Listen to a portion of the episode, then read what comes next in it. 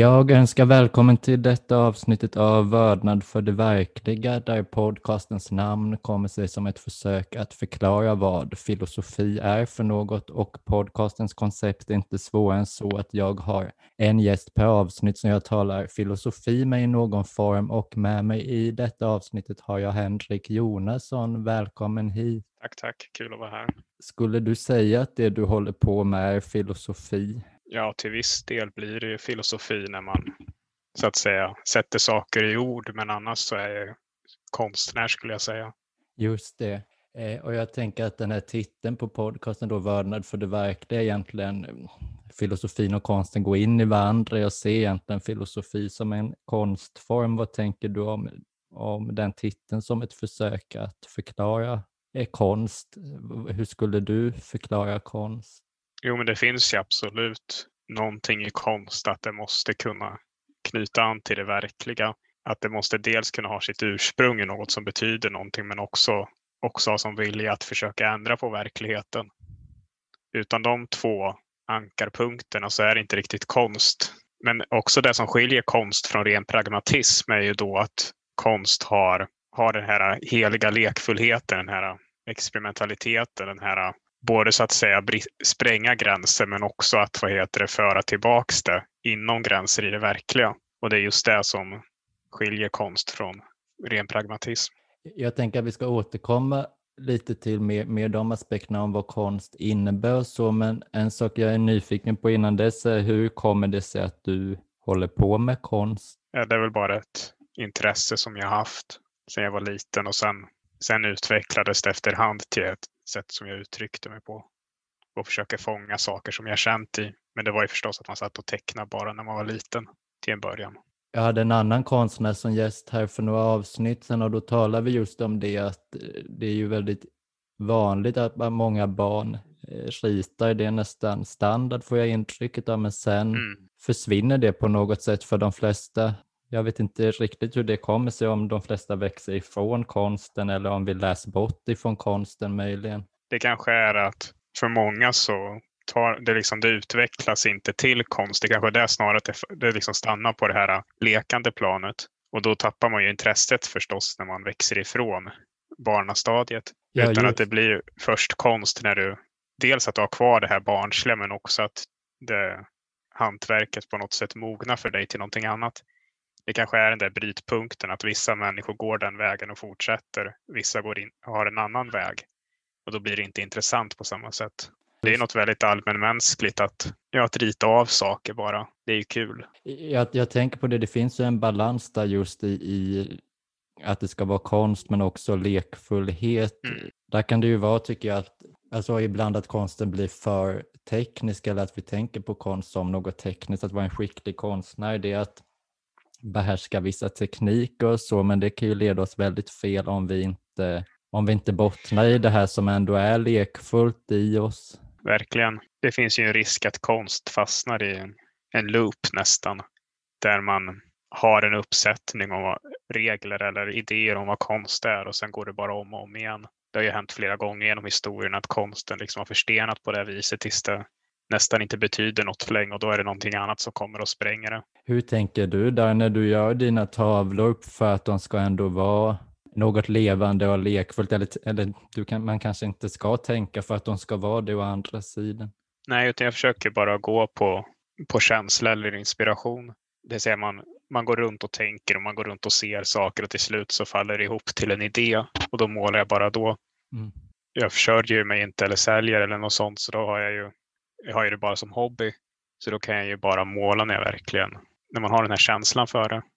Och då, jag tror att det bidrar väldigt mycket till att behålla lekfullheten för det är bara de här lekfulla stunderna man gör någonting. Ja. Sen är det lite olika. Vissa, vissa pushas ju av att ha en uppgift eller ett uppdrag med sin konst. Men jag, jag gillar det här lite, det här lite lösa. Jo, det är något jag tänkt på där när jag läst vad du skrivit där om konst, detta med att ta fasta på det intuitiva och, och just gå ut i världen och någonstans uppleva den, uppleva de enkla tingen i världen. Och det är ett ganska sällsynt perspektiv egentligen, men sam samtidigt instämmer jag i det så som jag har tolkat det, att det är egentligen det all konst går tillbaka till, de här upplevelserna av att världen i någon bemärkelse är helig och att vi har då den här vördnaden inför den. Jag skulle nästan kunna kalla det ett hedoniskt perspektiv. Så som jag tror att förfäderna från början såg på guden, att världen och gudarna det var en och samma sak. Åskan var liksom inte en symbol för en gud utan åskan var helig i sig. Och åskan gick igen i, kunde gå igen i personer eller andra händelser som att en stor och mäktig härförare, han kunde vara åskan och på sätt och vis, eller han är ju det.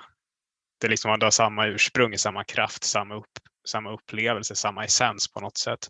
Ja, bara det att saker och ting har två sidor. Det är där du ser framför dig och det är också någonting uråldrigt som upprepas om och om igen. Solen har gått upp tusen gånger innan och det är samma, det är samma gud, det är samma upplevelse i allting. Och att då kunna försöka känna det här heliga i dels vardagslivet och dels i större upplevelser eller större idéer och koppla ihop det här.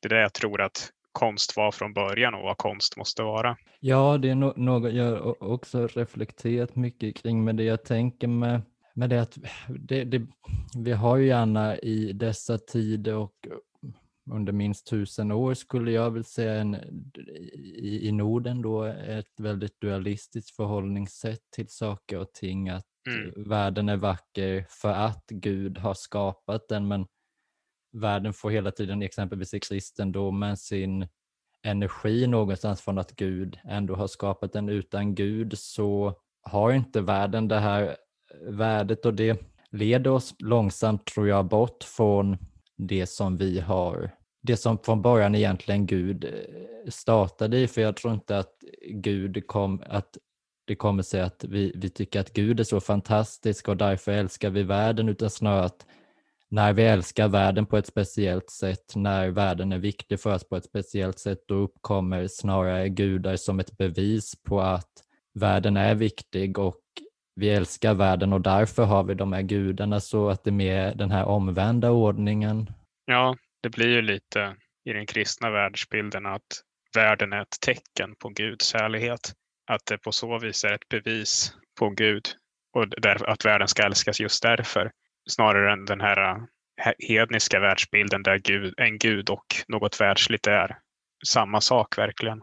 Jag, jag tänker på detta att många av de här konstnärliga aspekterna och även mycket filosofi går ju någonstans tillbaka till att där man talar med har också upplevt något, man har upplevt något som man ändå kan sätta ord på och tänka att jo men vi har nog upplevt ungefär samma sak, men jag tänker om man ska försöka förmedla den här magin till någon som tycker allt detta låter väldigt besynnerligt. Att, vad är det att tala om de här gudarna? Är det, det är något som finns på riktigt eller är det bara symbolik?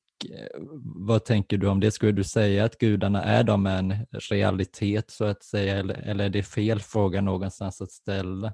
Jag skulle absolut säga att det är en realitet. Liksom det gudomliga är ju lika verkligt som sakerna vi ser framför oss liksom den gudomliga sidan av himlen eller skogen eller vad som helst är lika verklig som det vi kan se och ta på. Och när det kommer till att förmedla något sånt här, det är här jag tror konsten kommer in.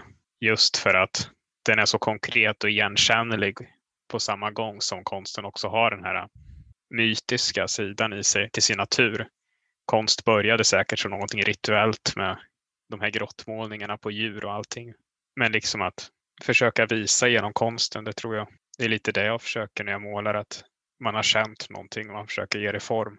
Tänker du då att konsten är det, är det någonstans ett substitut för en upplevelse man haft eller är, det, är konsten ett egenvärde så att säga eller är, är det mer ett medel för att någonstans sprida de här mer jordnära upplevelserna och gudomliga upplevelserna i slutändan?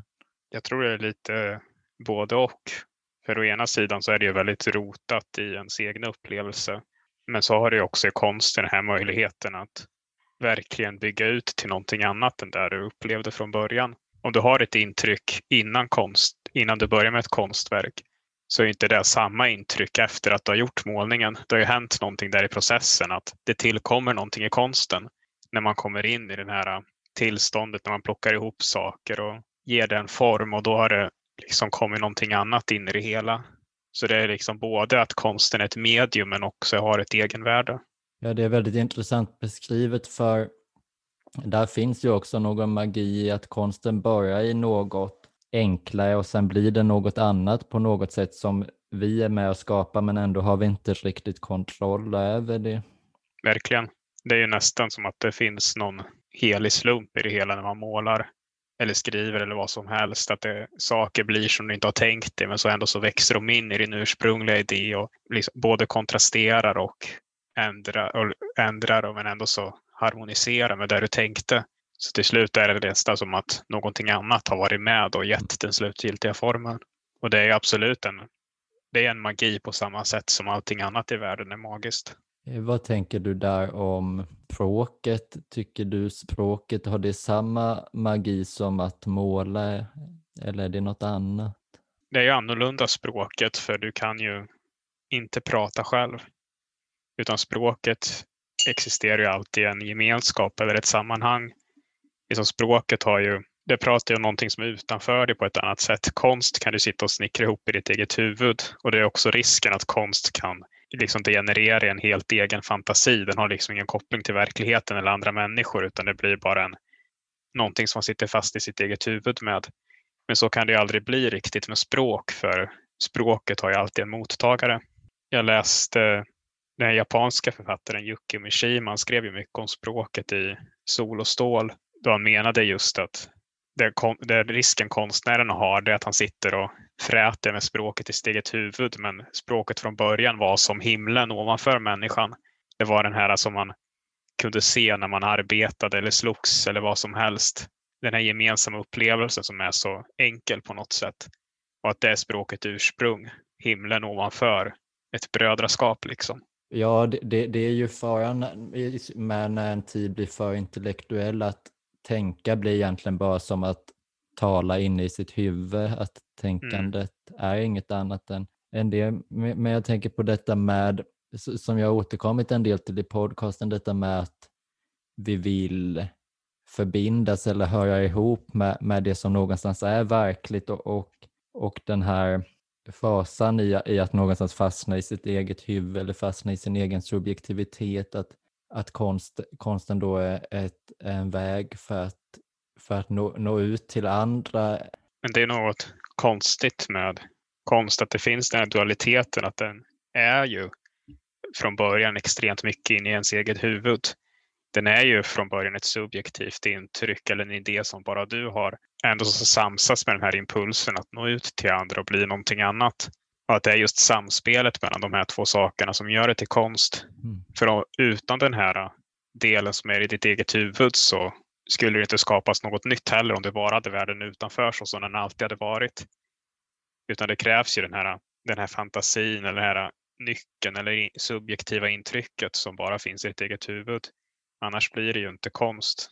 Men den måste ju så att säga inkorporeras i det verkliga. Så det, det är två impulser som samsas tror jag.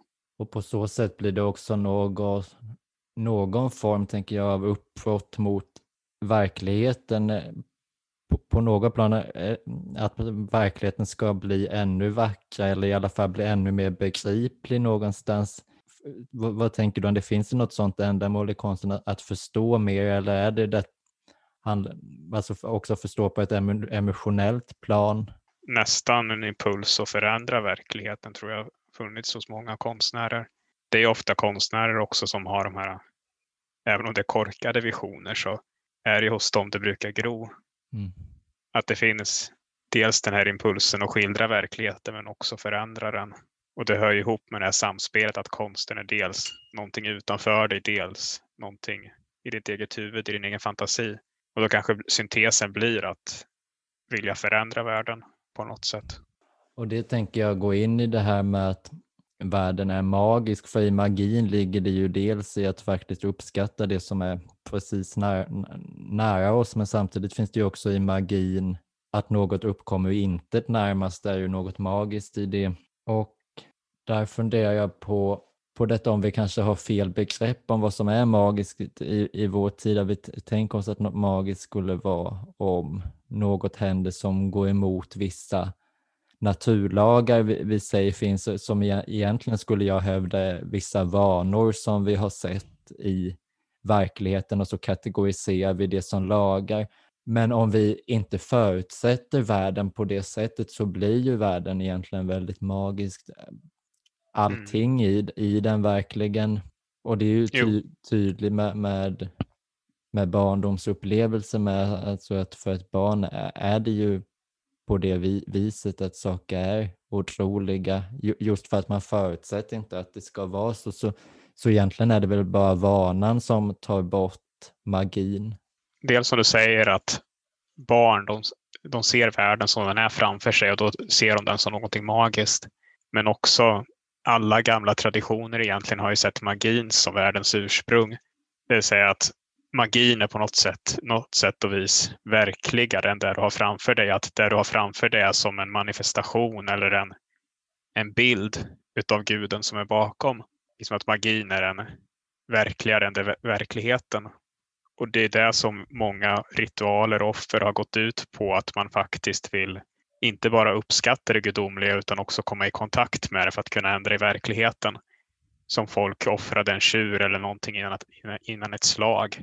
Det fanns ju en viss idé där om att kunna ändra på verkligheten genom det magiska. Ja, det, det vi talar om nu är ju egentligen sånt som som du är inne på är givet, i, som har varit givet i de flesta kulturer genom historien, men i den tid vi verkar inom nu och kanske de flesta som lyssnar på detta kanske finner detta väldigt bes, besynnerligt egentligen med, med en, jag tänker med en vetenskaplig världsbild så skulle man förklara detta som att det inte alls magi det, det vi talar om nu utan förklara det med, med vissa enkla eh, naturlagar och evolutionsteori och så vidare. Eh, vad, vad, tänker du om, om den moderna vetenskapen? Är, är det ett angrepp mot magin eller kan man se det som en fortsättning på magin? Alltså de första vetenskapsmännen var, ja de första vetenskapsmännen och filosofer var ju oftast präster och magiker. De såg ju att kunna beskriva det som är regelbundet i naturen, det var ju ett sätt att kunna, ja men nästan som du tecknar av någonting, att du, ger, du sätter det på papper, en gudomlig lag. Det var ju så de såg på vetenskap, att världen var, världen var en gud och man kunde så att säga se hur guden liksom nästan andades genom naturens cykel genom att försöka lista ut hur den funkade. De såg liksom gudar i hur planeter och stjärnorna rörde på sig. De såg gudar i matematiken och såg gudar i naturvetenskapet. Utan det är ju bara på de senaste hundra åren som på något sätt vetenskapen har glömt sitt magiska ursprung och tagit så att säga anspråk på att vara allt. När det för vetenskapens uppfinnare så var vetenskapen ett bland många sätt att beskriva någonting mycket högre än vetenskapen. Så jag ja. tror ju inte att vetenskap är ett angrepp på det magiska, utan det är ju tvärtom ett av många, ett av många sätt att uppskatta världens magi så länge som man erkänner världen som magisk innan man börjar med vetenskap. Ja, precis. För jag tänker den moderna vetenskapen härstammar ju mångt och mycket från, från eh, kristendomen, även fast det har funnits vetenskap i andra kulturer. Den här idén om att naturen är regelbunden och fullt ut begriplig någonstans eftersom det är Gud som har skapat den. Även fast det inte är den här hedniska magin så finns det ju ändå en just den här idén om att det är något gudomligt med i, i bilden. Men se, sedan tror jag det är på det viset att kristendomens vetenskap någonstans söndrar sig själv så att säga. För om man skiljer Gud och världen åt så här på det här sättet inom, som man ändå gör inom de här pramitiska religionerna så kommer snart det inte finnas plats för Gud någonstans eftersom vi inte finner Gud i världen och det tror jag mycket är skälet till, till detta att vetenskapen de senaste århundradena så mycket har gått ifrån sitt, sitt ursprung. Hur, hur tänker du med vetenskapen vi, vi ser idag som just har det här patentet på, på mm. verkligheten och inte er, er, erkänner det magiska i det? Jo, det är ju som du säger att det har utvecklats med det här att från början som ändå var en väldigt liten spricka mellan Gud och världen men som till slut växer till du kan se på världen utan Gud eller magi. det fanns ju inte alls den tanken på till exempel medeltiden. Då var ju världen verkligen magisk. Då var ju världen en, sa, världen var ju en riddarsaga och det, liksom det, heliga, det heliga fanns överallt. Kristus var närvarande i allt. Men det började luckras upp med tiden. Började redan på renässansen då man började se nästan på världen, även om de var kristna, se på världen som ett urverk som kunde gå bara Gud hade startat det. Och då är ju inte steget långt från att hamna till där vetenskapen är idag. Eh, jag, jag läste eh, för några månader sedan eh, Knausgårds senaste bok Morgonstjärnan och där kommer han in på den här tematiken med att just detta att folk upplevde mirakel stup i kvarten mer eller mindre under medeltiden och att det inte ur vår tid tycks detta så obegripligt, såvida inte folk ljög då, att hur, hur kunde de uppleva de här miraklerna och så, så var det en formulering där jag tycker fångade in väldigt bra vad, vad det handlar om, att det är inte så att vi, vi vet det vi ser, utan vi ser det vi vet, att det är på det hållet snarare. Så är det ju att om man har en förståelse eller tro på det heliga så är det ju också ja, det kanske är så till och med att saker, saker försvinner ur verkligheten när man inte har den synen på världen. Men så är det också så att det gudomliga var närvarande på ett annat sätt då än senare. Att det inte bara handlade som så att säga mänskligt perspektiv på världen utan att det handlar om att ja, alla traditioner har ju någon idé om ett fall. Att världen så att säga börjat högre upp och så går den längre ner med tidsåldrarna för att sen liksom att cykeln sluts till slut när det gudomliga kommer tillbaka. Att det så att säga har skett en faktisk förändring, att människan inte bara ändrat synpunkt på världen utan att det faktiskt det gudomliga söker sig längre och längre bort från oss. Och att då uppgiften i slutet på en sån här cykel är ju då att dels uthärda, dels hitta det gudomliga på nytt som ett barn nästan. Det är som i Eddan de beskriver Ragnarök efter att gudarna haft sin stora strid och barnen hittar guldbrickorna i gräset, samma guldbrickor som de gamla gudarna lekte med i tidsålderns början. Det är lite, man kommer tillbaks till det lekfulla, se världen på så magiskt som ett barn. Det är ju det enda man kan bygga vidare på det man faktiskt sett och känt själv på något sätt. Man kan ju läsa gamla böcker eller gamla religiösa skrifter att för 3000 år sedan offrade man på det här viset till den guden, men det är ju inte verkligt. För det är ju ingenting som man har sett själv. Utan man måste nästan börja från början och bara gå ut i världen och försöka se vad är det som är heligt egentligen. Jag tänker där i, om man är väldigt präglad av den här vetenskapliga synen att, och världen någonstans är avmystifierad, vilka upplevelser tror du, du då att det är man man någonstans behöver. Vilken upplevelse är det egentligen en, en människa behöver för att någonstans känna att världen är faktiskt magisk? Frågan är om det handlar så mycket om en specifik upplevelse som man kan liksom skriva ut som ett recept eller om det handlar mer om att kunna vara öppen för de saker som faktiskt händer i ens liv, att kunna se på dem på ett magiskt sätt. Mm att förutsätta att det finns någonting gudomligt bakom så kanske det gudomliga visar sig igen för en. För det är ju, man kan ju inte styra riktigt. Eller man kan inte hitta på händelser i sitt eget liv. Det som händer händer mm. lite. Utan det handlar om att kunna uppskatta det på ett högre sätt.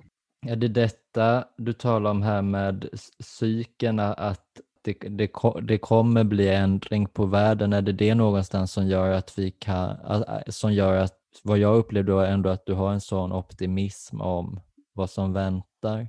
Jo, det är ju på något sätt alla kulturer, alla traditioner har ju ändå så haft vetskapen att de en dag så kommer alltid gudarna tillbaka. Det finns ju genomgående att det liksom världen, världen har sin gång, den åldras och dör och det finns inte så mycket man kan göra åt det egentligen. Men det, finns, det kommer alltid ett barn som föder allting på nytt.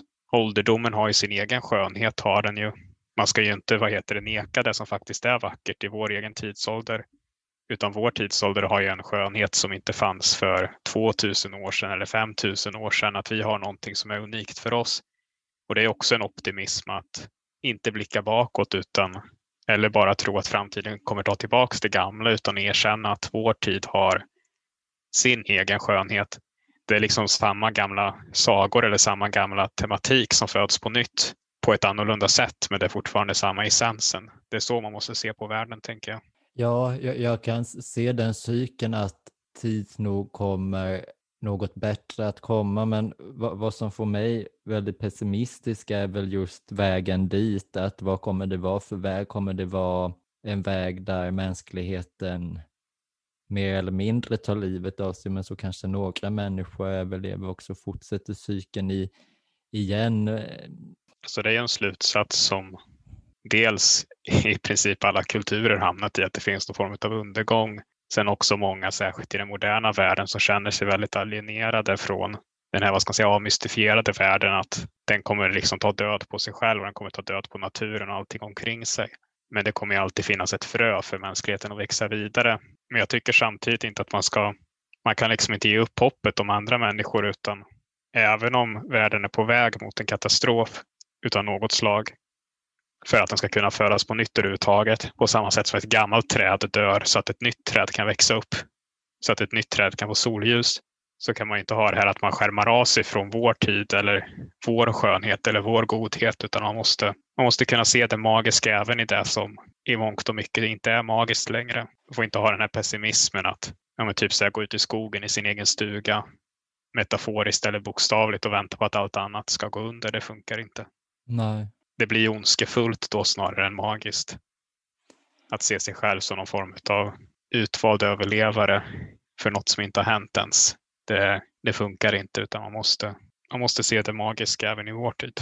Och det blir en väldig styrka med egentligen, för jag tänker att tittar man på skälet till att vår tid ser ut som den, den gör med de som har makten är ju att folk är så rädda för att det kan bli ännu sämre än vad det är nu. Man är kanske inte nöjd med det tillståndet som är, men man vill inte ändra det för, man, för katastrofen är så hotfull. Men, men om, om man mer har den här synen då att katastrofen kommer nå, någonstans att komma, det, det är något som alltid finns i en civilisation.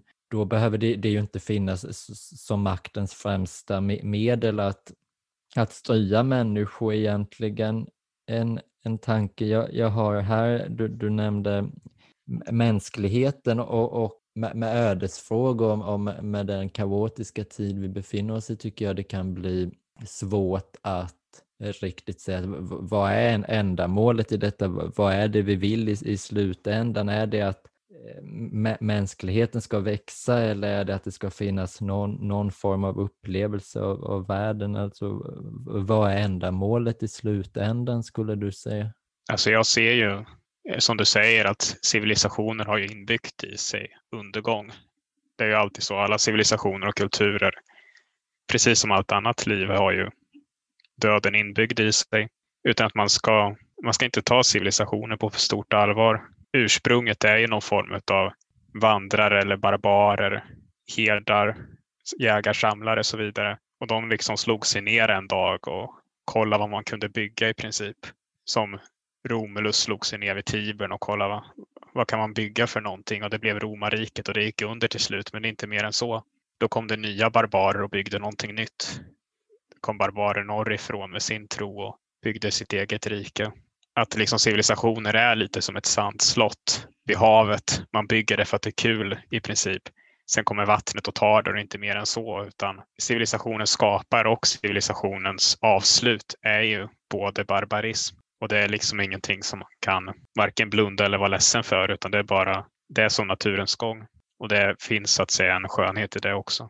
Det jag tänker bli skräckenjagande med det i vår tid är väl det att vi är så uppbundna till civilisationen att vi, vi, näst, vi är så uppbundna till, till, civilisationen att det nästan blir svårt att skilja vår egen undergång och civilisationens undergång så att säga. Och jag, jag tror det är en punkt som kanske skiljer oss att jag, även om döden inte ska vara det absolut värsta så har jag svårt att se ändå hur man kan tala om detta utan att ändå någonstans mäta det mot, mot vår vilja att överleva he, hela tiden. Eh, vad, vad, tänker du om det? Är, det? är det ett nytt liv som väntar eller är det, ska, vi också ta det lekfullt att vi, vi ska dö? Jo, absolut. Det krävs ju någon form av liksom lekfullhet eller nästan, nästan kärlek inför döden. Många traditioner har ju beskrivit döden som en kvinna. Det är liksom valkyrien som kommer och famnar hjälten och tar honom till evigheten. Att, liksom att inte ha den här äh, rädslan för döden eller undergången utan som att se det som början på någonting nytt. Det är som du säger att civilisationer har gått under förr i tiden men människor visste ju ändå hur man överlevde utanför civilisationen. Människor kunde ha varit bönder eller jägare eller krigare eller utforskare eller vad som helst medan idag så är vi verkligen bundna till civilisationen och det är väldigt svårt att bryta sig ut. Det är väldigt svårt att kunna leva på någonting annat sätt. Det finns ju mycket större katastrof inneboende.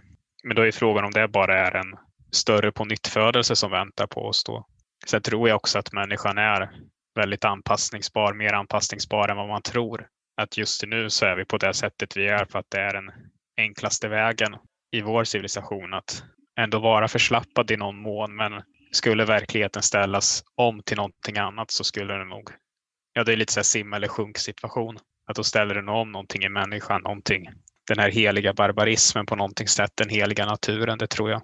Så jag tror att man är, det är nästan som alla katastrofer, att de är värre i ens huvud medan man går och tänker på dem än när de faktiskt händer. Det finns nästan någonting uppfriskande i när någonting väl smäller eller när det händer en katastrof och man bara, man nästan glömmer bort sig själv. Du har bara framför dig ett problem du måste lösa. Det är nästan mer lugn i det än vad det är alla de här dagarna som man går och funderar på saker och ting och oroar sig. Ja, det är sant, för jag, jag tänk, tänker på det i, i vår tid att man, man skjuter ju, ju upp döden och, och, det finns ju goda poäng i, i att, tycker jag i alla fall, i att faktiskt mm, till dels frukta döden, men, men samtidigt man kommer inte undan att döden i, i viss utsträckning finns i livet och förtränger man döden så blir ju det snarare att man portionera ut den så att säga, att människan dör lite i taget hela tiden. Men fördelen man ser med det då är att det är så lite så det märks knappt. Men, men eh, vi, vi, dör ju någonstans ändå så, så det är ett väldigt intressant sätt att tänka på det. Det jag tror det leder till den här, det här att undvika döden, det blir att man, det leder till stress istället. Vi har den här ständiga stressen över saker och ting som ligger och gnager i oss dag ut och dag in fast vi inte har någon riktig fara. Eller de flesta människor upplever nästan aldrig en riktig katastrof som de får ta tag i. De liksom möter aldrig döden i vitögat som våra förfäder kanske gjorde flera gånger i månaden. De levde, på, de levde med ett problem de måste hantera men vi har inte det utan vi har istället döden som ligger och gnager som en stress hela tiden. Det är som att vi ständigt oroar oss i den moderna världen fast det inte finns så mycket att oroa sig för egentligen. Och det är ju att man får i princip allt som är negativt med döden då, fast utan det som egentligen är positivt, det vill säga det här äh, nästan transcendenta i att möta en fara och glömma sig själv. Så vi har ju egentligen, vi har ju inte undflytt döden, det kan man ju inte göra, utan vi har i princip bara gjort allting annat i livet mycket blekare och mycket mer stressfullt. Verkligen, och det blir väldigt påtagligt om man tänker på lönearbete som egentligen civilisationen går runt på att där arbetar människor med, med en stressnivå som om de springer ifrån en fara eller som om de bekämpar en fara och försöker ju någonstans, det ser man ju hela tiden när, när exempelvis när politiker diskuterar arbete, att de talar om arbetet som om det är grunden för överlevnad. Mm. Och lönen, blir, pengarna blir ju så att säga överlevnaden, men det, det blir ju så symboliskt och så många steg bort att arbetet sker för att få pengar och pengarna sker för att överleva istället för att arbetet direkt är kopplat till överlevnaden så att säga. Mm, verkligen. Och det finns, det finns inget vackert i den stressen heller utan det, det är liksom stress och tristess samtidigt. Till skillnad från typ ja, men korsa havet som en viking. Det, det är liksom en livsfara i det men det finns ju en skönhet i det. Det finns ett äventyr. Eller typ de här den romerska legionären som fick åka ut någonstans. Det är också, döden blir ju då en form av, det blir en helig upplevelse snarare än den här ständiga tristessen i lönearbetet. Du har samma stress men du, finns, du får ingen vad heter det, vacker upplevelse utav det ens. Till skillnad från martyrer eller missionärer eller erövrare eller handelsmän eller äventyrare eller till och med liksom en enkel jägare eller bonde han fick ju ut någonting av faran han utsatte sig för. Han fick ju ära eller skönhet eller äventyr. Medan lönarbetet då är ju bara en, en cykel av stress och tristess. Jag, jag talade med eh, en gäst jag hade förra veckan, Anton Amnehagen, om detta med eh, politik och vi talade om vad, vad det innebär egentligen när man, eh, när man talar om politik. Vad är det för, för något? Och här har jag läst vad du skrivit om, om detta och att någonstans den förändring som väntar kommer inte vara politisk på det sätt vi har sett tidigare. Mm. Nej, precis, utan politik är ju det är sammanbundet med civilisation. Det är en romersk, det är ett romerskt sätt att lösa problem på. Du har en, en civilisation med sina lagar och sina regler och det är där liksom politik bygger på. Men när en civilisation är sjuk, när en civilisation är på väg att dö, då är inte politik relevant egentligen, utan politik blir bara ett sätt att försöka lappa ihop sprickorna. Vill man ha någon form av lösning så krävs det liksom ett radikalt sinnesskifte. Och där är ju på något sätt det här äh, heliga barbarismen, att man måste sluta tänka i form av städer och stater och lagar och vad heter det, politik och istället vad heter det, gå tillbaks till ett mer naturligt tänk där det är ja, nästan en form av klanbildning. Att du skapar en ny framtid i liksom den gamla civilisationens sprickor och på så sätt skapar du någonting som är mer hållbart, mer livskraftigt och kanske nästan främst mer magiskt. Så det, det är den radikala omställningen jag tror behövs om man vill på något sätt övervinna den här gamla civilisationens undergång.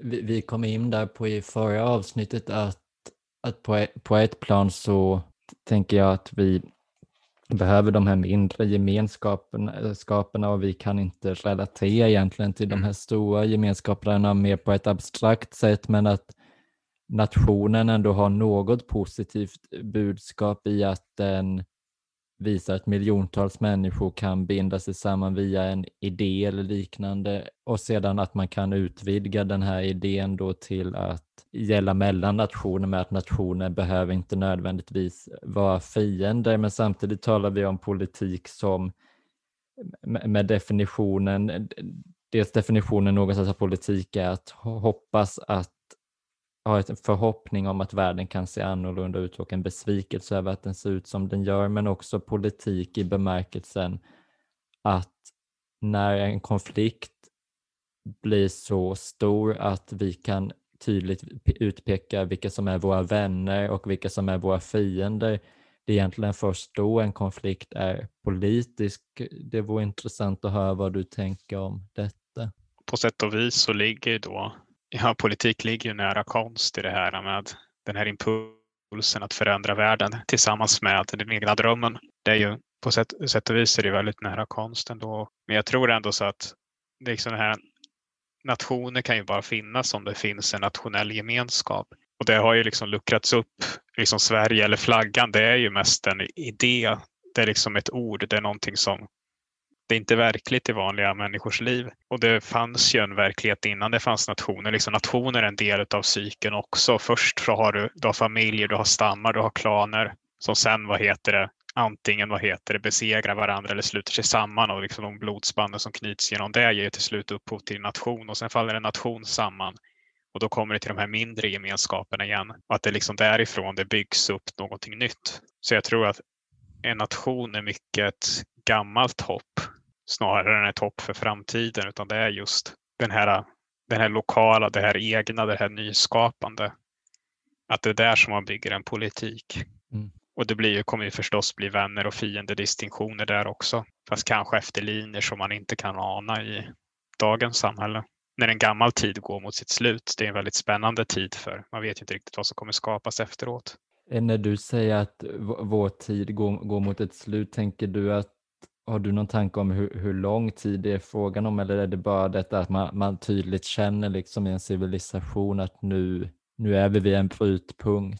Nej, utan det är nog, det är nog bara den här känslan att man, man kan liksom så här äh, låtsas att man känner någon form av gemenskap men man liksom så här tittar på flaggan eller vad som helst och känner att det, det, är, inte en, det är bara en tom symbol. Det betyder någonting förut men man känner inte. Det finns liksom ingen, den går inte tillbaka på någon verklighet. Det är bara liksom den känslan. Och då vet man ju att det är någonting som har dött. Kanske redan för 10 år sedan, 20 år sedan, 100 år sedan. Väldigt länge sedan. Men att nu så börjar, så börjar man känna att det inte motsvarar någon verklig gemenskap. Så det är nog mest den här, den här stundande känslan snarare än att det är någon vad heter det, politisk analys om hur många år kan staten ha kvar sitt grepp eller upprätthålla lagen eller något sånt. Det är inte det jag pratar om utan det är den här, den här instinkten av att den gamla gemenskapen inte betyder något längre. Och då måste man ta steget mot något nytt. Jag tänker med det att nationen ligger bakom oss någonstans och att det är en del av, av den här cykeln du talar om. Tror du det är möjligt att den här cykeln kan hur långt kan man dra den här cykeln av gemenskaper så att säga? Hur många kan förenas i gemenskap? Är nationen så att säga slutet på gemenskaper som förenas eller tror du det går att dra det ännu, ännu längre? Nej, jag tror att när man försöker dra en nation längre då vattnas det liksom ut. Du, du får ju någon form av imperiebygge då. Men imperier äter ju alltid upp sig själva inifrån de vilar ju inte på någonting verkligt utan då blir det ju, ja men Rom är ju ett jättebra exempel. Från början var Rom den här, den här lilla staten, det här lilla brödraskapet eller vad man ska säga, som var väldigt grundat i den här, i platsen Rom. Men sen efter ett tag så blev ju Rom snarare en idé som man så inkorporerade andra nationer som man hade erövrat eller slutit allianser med.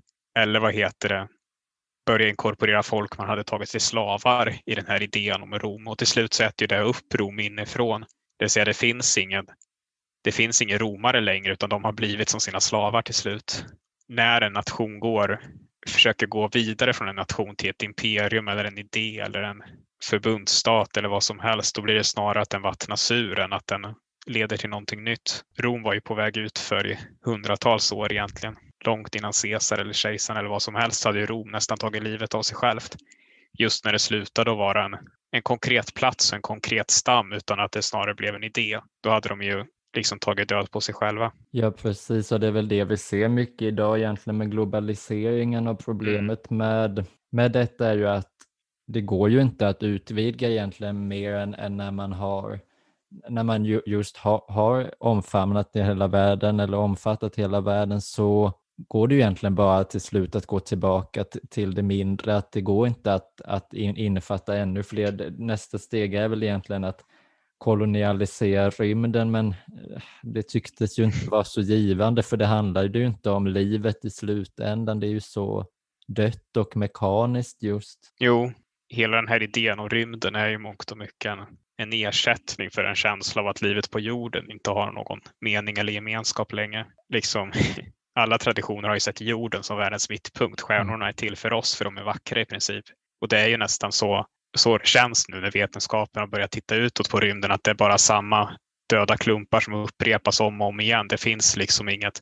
Det är nästan som att stjärnhimlen bara är som att den är till för oss. Och det, det är så mycket enklare att bara se på rymden på det här sättet. Att det är, den är vacker eller den är som gudarnas budbärare eller vad som helst. Att planeterna vandrar som sina motsvarande gudar. Det, det är mycket enklare sätt att se på. Och då att inte försöka expandera bortom jorden utan snarare att försöka gå tillbaks till det lilla och det magiska och det som verkligen betyder någonting. Och det är lite på sätt och vis globalismens sätt att dölja att den har dött redan.